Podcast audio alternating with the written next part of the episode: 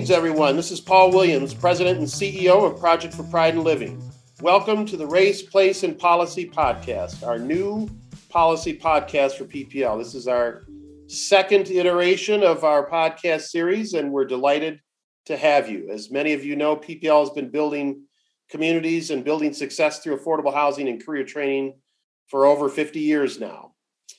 One of the ways that we think uh, is a, is an important way to build community. In fact, is to is to is to create ideas and and talk and, and have dialogue about those ideas. Um, this podcast is a little bit different, kind of workplace for us at PPL, where we think we can have engaging discussions, can promote ideas, listen to community, and identify tools and strategies that can make a difference. Our firm belief is that issues of race, place, and policy, those three terms, race, place, and policy, are central to that discussion. So we thank you for joining us, and we hope you'll find a way to engage in this discussion with us long term. Our topic this month is actually focused on Black owned banks and the power of financial literacy in communities of color. Uh, as some of you may know, this month the Twin Cities welcomes its first Black owned bank. First Independence Bank out of Detroit. PPL has been a part of a collaborative of, of several of the major banks here in the Twin Cities in an effort to bring First Independence to this area. Uh, those partners included Wells Fargo, US Bank, Huntington Bank, Bank of America, and Bremer Banks. It was a fabulous collaborative effort to bring First Independence here uh, over really over the course of the last two years. I'm joined by Kenneth Kelly, CEO of First Independence Bank. Welcome, Kenneth. We're excited to be a partner with all of you in all of this. Paul, thanks so much for that kind introduction. I'm glad to be here with you. So, before we get into kind of the weeds of all of this, um, let's answer kind of a threshold question. It's a simple question, really. Why is there a need for a black-owned bank? Some folks might might find it puzzling that that some BIPOC households don't use the already established banks. What's what's the value add of a of a black owned bank? Well, Paul, as you know, if you follow history, there's always a component of representation and what it means and what it signifies. And so we know in a capitalistic society that banks are beacons of hope. Uh, they are the oxygen that provides for the growth of a community.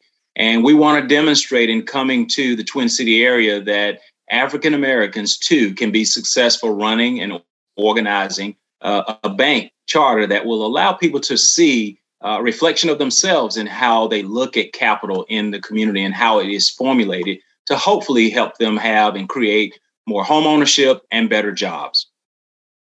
So, so talk about uh, First Independence's kind of history and growth over the years. It's a fascinating, fascinating history. Yeah, it, it is, Paul. And I would tell you, it's ironic that we find ourselves in, uh, you know, 2020 dealing with some of the same issues. But our bank actually got started as one of the positive outcomes of the 1967 riots in Detroit. There was a movie made by about that in 2017. And the essence was just police brutality and the way people had been treated. And so it created a riot there in Detroit, and there were several different committees and commissions that came out of that effort. And the formation of this bank was one of those ideas that exists today. Now, uh, having having been chartered in 1970, living out some 52 years later. Uh, the irony of that history is very unique in that when we saw what happened in the murder of George Floyd in 2020, it just demonstrated the same inequities that we are dealing with and have been dealing with. And so, um, but for conversations, we looked at, at Minneapolis and looked at some of the same discrepancies around home ownership, et cetera, to build a business case that First Independence made and would be the right partner to look at moving and establishing a branch in the Twin City area. So, so talk about the the kind of the unique partnership that brought you all to the Twin Cities, or or opened that door. Yeah, I, I, would tell you it's unprecedented, and I've used that word before, and I'll say it again unprecedented to see five major leaders of five dominant and prominent banks in which what represent roughly 80% of the deposit share of the market come together and say we can find a way to make a difference here that is non-conventional And so from those conversations, that group had been meeting. I think many of you you know those individuals. We just talked about their banks, or you just mentioned them a moment ago. But I'll do it for clarity, which included Bank of America. Uh, we had Katie Simpson there, Bremer Bank, which included Jeanne Crain, uh, Huntington Bank, Mike Jones, who was there previously with TCF. So TCF and Huntington is better known now, but I just want to relate to the name that many may know in the Twin Cities, TCF, and that's Mike Jones. And then we had US Bank, Tim Welsh, and then Lori Nordquist with Wells Fargo. Uh, but the five of them, I had a chance to meet with them and start discussing ways that we could make a difference as a sector in that community. And it led to the discovery of looking at bringing a branch of our minority-owned depository institution into the Twin Cities. So, so Kenneth, I, have I've heard you you talk uh, again, just really interested in the history of of kind of black-owned banks, and uh, as as as we were getting to know you, you talked about um, the fact actually that there's been a decline in black-owned banks across the country. Can you say a little bit more about that and kind of what's been driving that? Sure. I, I would tell you, Paul, it's a very interesting topic. We have been watching banks decline across the board um, because of mergers and acquisitions. We just I made reference to one just a moment ago, right? Uh, uh, TCF used to be there in the Twin Cities, which became TCF in Detroit and in Minnesota, which is now Huntington across Ohio, back through Michigan, back to to Minnesota. Uh, we're seeing that phenomenon rank from the top in the largest banks all the way down to the smaller banks. But Beyond that, what we're also seeing probably at a higher rate is a reduction and decline in, in particularly minority banks and specifically African American banks. If you go back to 2001, there were 48 African American banks in this country out of over 5,000 banks. Uh, today, we're talking about mainly about 17 that are minority owned and controlled that are in the country out of right at 5,000 banks. So we're seeing certainly the decline in the number of banks, and there are a lot of reasons for that. Uh, one, there is the desire to scale. It is very difficult in this business to make money now with costs such as your compliance costs, your IT costs, and your labor. Your human capital is going up. And the reality is, we're the the original distribution network, the branch system, um, has becoming obsolete because many people use what I have in my hand now, which is a cell phone. So we're seeing some changing in the industry that has really demonstrated the need to kind of shrink in the number of banks just from a cost perspective. But most importantly, we're seeing that decline happen at a rate that is certainly faster than the norm in the African American community. Mm-hmm. And and and talk a little bit about uh, First Independence's kind of model. What what do you all bring um, to the communities that you work in and, and kind of in terms of not just products and services, but your approach and, and how is that unique and, and kind of added value? Yeah, so it, it, ironic. It gets back to how we ended up in Minnesota. We've been very collaborative in nature and and in our style of lending, and that means we know we can't do do all and be all to everyone. And so, uh, given the infrastructure we have, and it is limited from a resource perspective, we partner with larger banks. And at that point in time, we had a partnership with Chemical Bank, which had merged with TCF. Hmm. Uh, back with the city of Detroit, we bid on business together with them. So that collaborative approach is really how we got introduced to the discussion with the Fab Five, as we call them at that point in time, now known as the Fab Six, now that we've been added.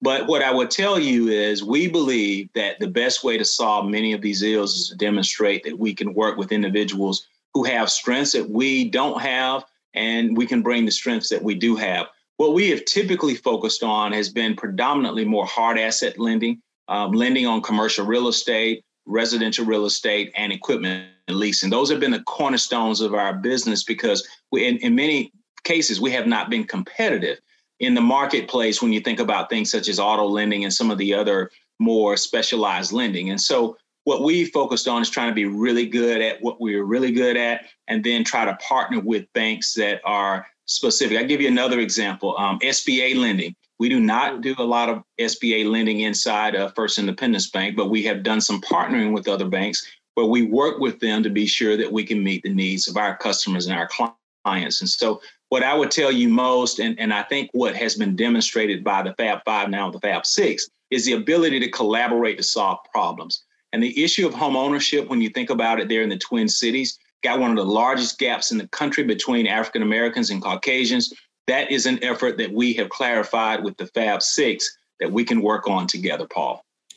Well, and I know we're really excited at PPL about that. As some folks may know, PPL's been doing uh, uh, what's called home stretch, which is re- really a, a, home ownership preparation and training uh, for first-time home buyers. Uh, and we've recently actually uh, expanded our down payment assistance uh, through uh, through a really innovative uh, internal fund uh, that a donor brought to us. And so we're we're we're in that space. We're excited to work with you all on that. Do you see a lot of that kind of partnership uh, or collaborative working amongst banks historically, or is it has it really kind of been? It seems like it's a very siloed industry. Well, I, I think you just said it best there in the latter, uh, but I think the requirements of communities are changing the need for that to go going forward. The collaboration I just talked about, there's a need for that to take place now. Uh, and while I just described all of that, it, those issues around the banks themselves, it's going to take collaborative partners like you, Paul, at PPL. It's going to take working with individuals like Tonya Allen at the McKnight Foundation to try to solve these problems because no one institution is going to be able to really make the heavy lift and, and bring the number the scale that's needed to bear to change these numbers in a in a dramatic way. And so I think it's going to be a community effort and it's going to take a community and collaborative type leadership to be sure that as we tackle these problems, we have someone pushing from all different angles in a way that we can get momentum on some of these really big issues. Um, I, I, know you've uh, you've actually written extensively on uh, kind of financial education and empowerment in communities of color. Why is that so important, and and um, and how do you infuse that into uh, First Independence's work? Sure, it, it, it's a it's a fundamental, I think, of a capitalistic society is to understand the rules and how, if you want to use a metaphor loosely, the game is played, so to speak. But understanding literacy is one of those that I think is core to who we are, and it's core to what we're trying to accomplish, which is really uplifting the community, especially in an economic uh, environment or capitalistic environment. And so we have written about that. We are now focused on my latest or my new book that I just wrote was is about being prepared before you let go, being sure that every family has a will, healthcare directive, and power of attorney. Again, those are just simple rules of the game. If you d- decide not to have them, there are costs associated with that, and most importantly, it impacts your family directly. And so, we're going to talk about those issues going forward. Paul, in a way that hopefully simplifies them, not to talk at individuals or over them, but to speak to them about this issue. Because what we have realized is that, you know, once you're educated on a topic, it's a lot easier to make a choice at that point in time. And unfortunately, what we have seen is many times in our communities where there is a lack of education, the opportunity is not an informed choice. It is doing what you have seen, which is check cashing and payday lending and and I get it. We've all probably been in a situation where you're in a tight and you have to do what is needed to keep food on the table and to feed your family. But the reality is we have to continue to talk about these and elevate the level of education so that individuals can make wiser choices. Yeah, that's a really powerful concept, and I love that that phrase "being prepared before you let go." Um, that really uh, uh, and and again it, it it's it's so simple but it is also so challenging and I, I, just think of of you know in my own family you know in in in in my the black community here in, in St. Paul my family you know goes back many years um, we never talked about money now in right. fact my father my grandparents uh, aunts and uncles in fact owned property uh, and owned property in St. Paul along that Rondo neighborhood, along, along that mm-hmm. corridor where they took the freeway out, um, and in fact, likely lost wealth or lost assets, kind of long run uh, in that. But but it's just I, have heard that talked about a lot, where where it within the Black community there isn't a real history of of being, you know, kind of transparent and upfront and planful about how we handle money. So it's a powerful concept.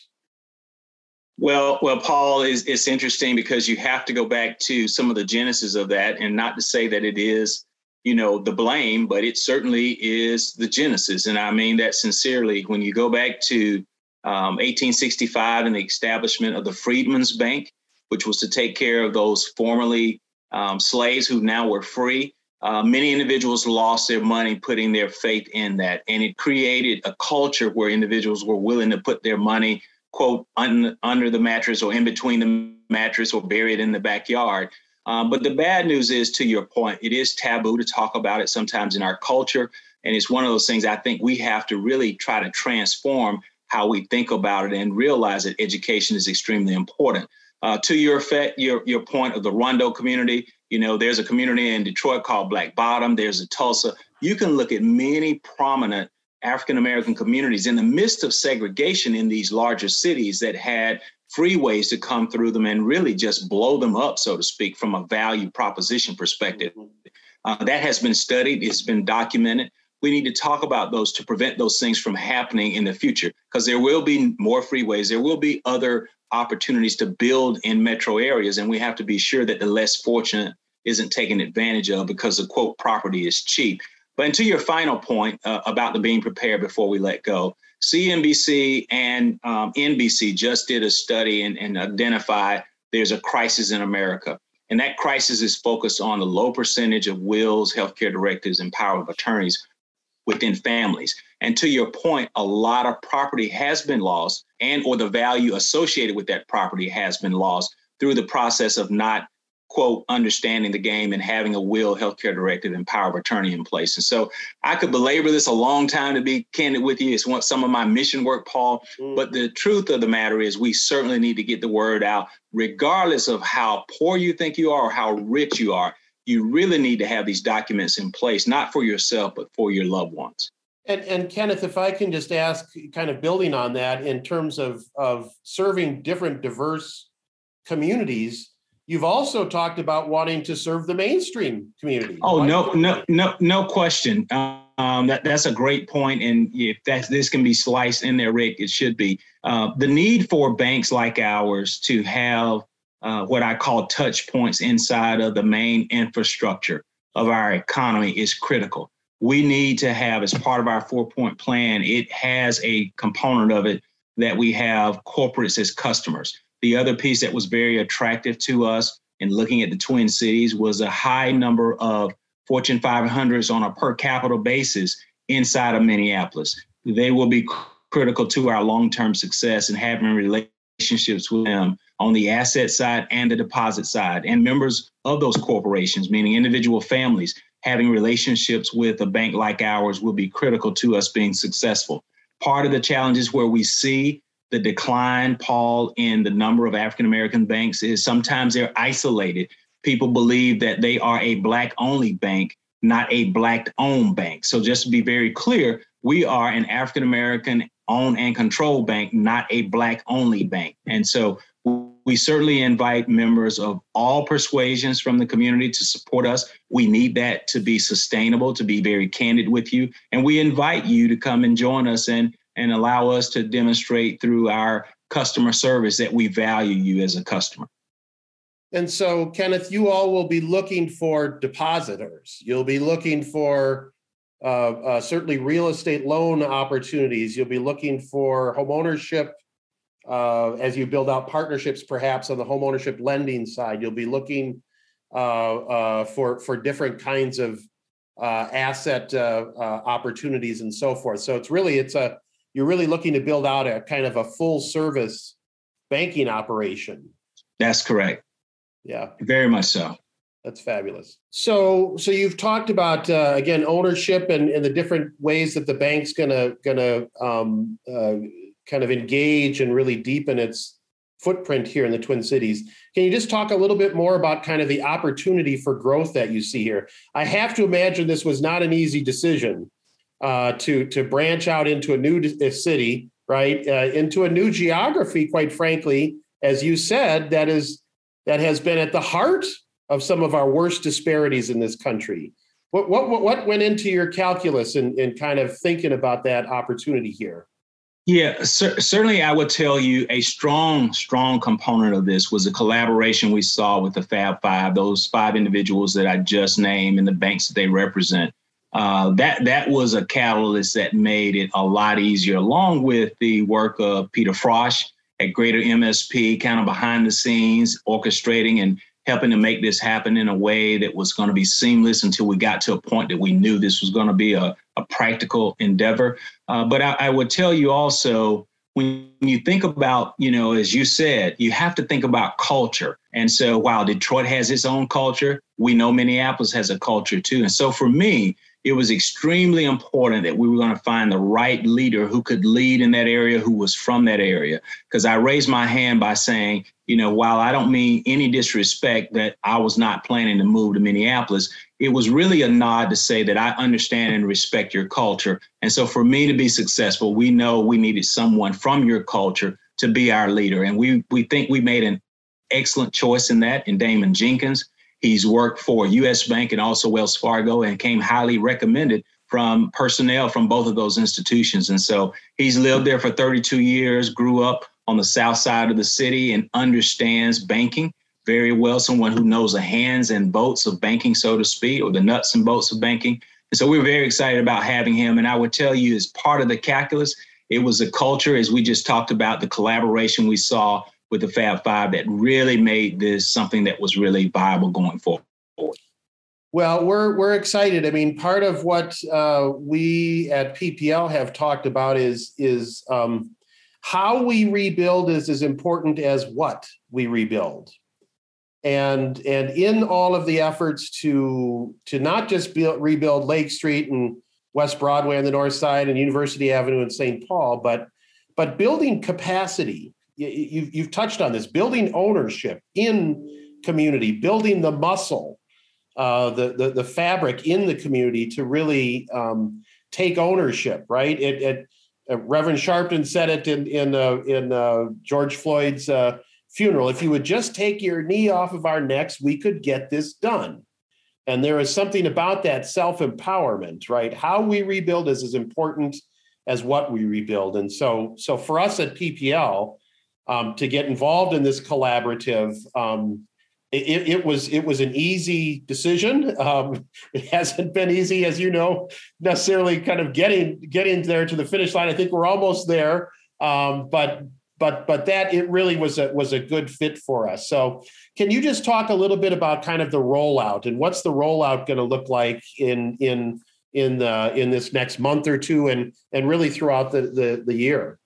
Yes, I, I would tell you that um, I'm going to spare the audience of the sausage making that you alluded to, but that's the reality that comes with any tough decision. And so while I talked about the collaboration and culture, you know, to be candid, Paul, you are a critical part of that too in the culture outside of the, the muscle of the, the, the banking sector. I mean, your decision making, your ability to help us open doors and to reach individuals like the mayors, et cetera, was critical to us. And I just want to say thank you publicly for your efforts in being sure that, again, this was something that was going to be viable. But what I would tell you as you think about our rollout and where we are now, uh, we talked to, and I don't know the exact number of individuals, but we talked to a wide, wide range of individuals who were stakeholders, people who understood culture at the neighborhood level, across the county level, and even the state level all the way up to you know even the attorney general in this process to be sure that as we were in the process of rolling out a plan to make an announcement that we had really the community support that this was the right thing to do as you just alluded to. So let me say thank you to all of those individuals that i had whether it was a one short conversation or multiple conversations with uh, your input helped allow this to come true and become a reality. So the great news is that um, this upcoming, I know we're taping this today on the 15th, but um, this upcoming Tuesday, February 22nd, we will actually have our soft opening. We're calling it that because we're going to invite customers in to, to open accounts with us, um, with our leadership team, starting on the 22nd. And we'll be open for business uh, going forward from there. We'll be there on University Drive in a building that's owned by PPL. I'm so grateful to you and to be uh, leasing from the PPL group in this whole process to help make this happen faster. Um, over time, we'll be moving into the Hennepin County building there on Lake Street. And if you don't know the crossroads, that's right there at Hiawatha and Lake Street, uh, caddy corner to where the target is on the northeast quadrant of that intersection. We're going to be in the county building on the southwest quadrant of that intersection. So we're excited about that. We're hopeful that's going to open the latter part of Q2, if not early Q3 this year. So we're very excited about that and, looking forward to really fully engaging the full community at some point in time. We will have what I would call maybe a more public announcement when the weather warms up and we can get people together safely in the midst of the pandemic. Uh, we're very sensitive to that and want to be sure that the community knows that we're sensitive to that. To that, that's one reason we're having kind of this soft rollout. We do not want a lot of individuals kind of uh, clustering in a small confined area in the midst of this pandemic. So we're going to ask for all of your, your audience's support to be sure that we not only have a successful opening, but uh, well beyond my years on this earth, that there's a First Independence Bank branch there in the Minneapolis Twin City area. So we're excited about coming, Paul, and thank you so much for asking. Yeah, well, and again, uh, both really strategic locations. Uh, the the University Avenue branch, uh, you know, just just uh, uh, almost on the border exactly between Minneapolis and St. Paul, on a light rail line, uh, close to transit, uh, close to I ninety four and two eighty. So great location there. And Lake and Hennepin will also be, or Lake and, and uh, Hiawatha will also be uh, a great location in terms of again real key transit thoroughfares um, and and proximity to to a very diverse um, communities. So um, is there a website that folks can go to to to learn more about uh, First Independence and, and sure. eventually the rollout activities? Yes, certainly. It's firstindependence.com, F I R S T I N D E P E N D E N C E.com. And so, Paul, as you bring up the locations, and while I talked about the county location, I do want to take a moment to say thank you to the Wells Fargo family um, under Lori Norquist's leadership there in the Twin Cities. Uh, they made a donation of that facility they have there. was the only drive-through opportunity inside of the Twin Cities that we were able to move into this upcoming Tuesday. And so I just want to thank Laurie and in particularly the, the Wells Fargo team for their assistance in being sure that we had an opportunity to move into the market swiftly. Because, but for that, we certainly wouldn't be having having an opening this upcoming Tuesday. So I just want to say thank you to Wells Fargo as yeah, part of their, their support in that process. And I just want to echo that. Felt Wells Fargo has been has been great uh, to to work with in terms of. Uh, uh, having that facility donated to PPL and then and then released uh, to First Independence. So again, that was an easy uh, an easy yes for us, um, and uh, and again a a good role for us. It, it uses PPL's ability to kind of move quickly on real estate and and kind of bring what what we do best in a way that supports community. Um, so yes, um, and and we're really we're really excited about that. Well, thank you, Kenneth. Um, great discussion, and and thanks to all of our listeners uh, for for uh, listening in today. Uh, I'm Paul Williams from Project for Pride and Living. Uh, and this has been the Race, Place, and Policy podcast. We'd love to hear what you think uh, about our conversations as well. Drop us a note at communications at ppl inc.org. That's communications at ppl inc.org. Give us some of your thoughts uh, or some ideas on what you'd like to hear about uh, in upcoming podcasts. And we hope you'll subscribe and sign up for notifications from wherever you get your podcasts. You can always find us on our website at www.ppl-inc.org. Um, until next time, thanks so much and, and be well.